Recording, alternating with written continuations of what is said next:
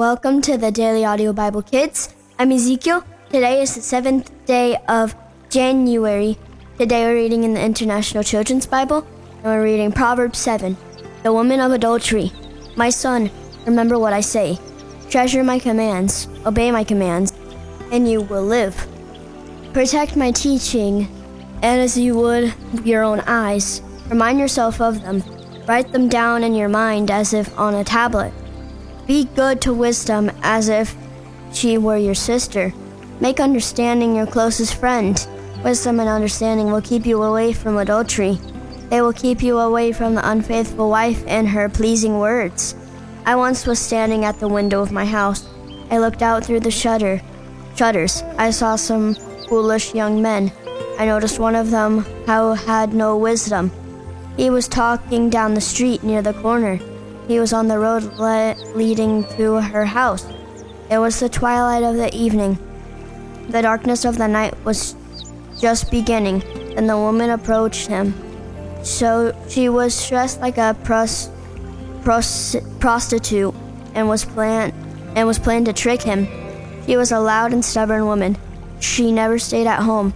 She was always out in the streets or in the city square. She was always waiting around the street corners. She grabbed him and kissed him. Without shame, she said to him, I made my fellowship offering and have them meet at home. I have kept my special promises, but I have come out to meet you. I have been looking for you and have found you. I have covered my bed with the colored sheets from Egypt. I have made my bed smell sweet with myrrh, aloes, and cinnamon. Come, let's make love until morning. Let's enjoy each other's love. My husband is not home. He has gone on a long trip. He took a lot of money with him, and he won't be home for weeks. By her clever words, she made him give in. By her pleasing words, she led him into doing wrong. All at once, he followed her. He was like an ox being led to the butcher. He was like a deer caught in a trap, but quickly an arrow shot through his liver. He was like a bird caught in a trap. He did not know what he would what he did would kill him. Now, my sons, listen to me. Pay attention to what I say.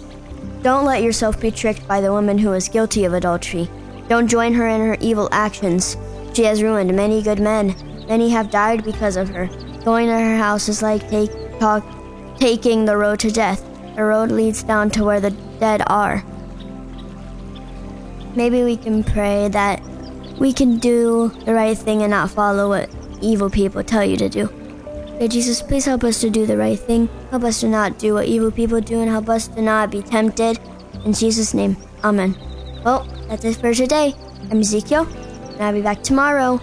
Bye!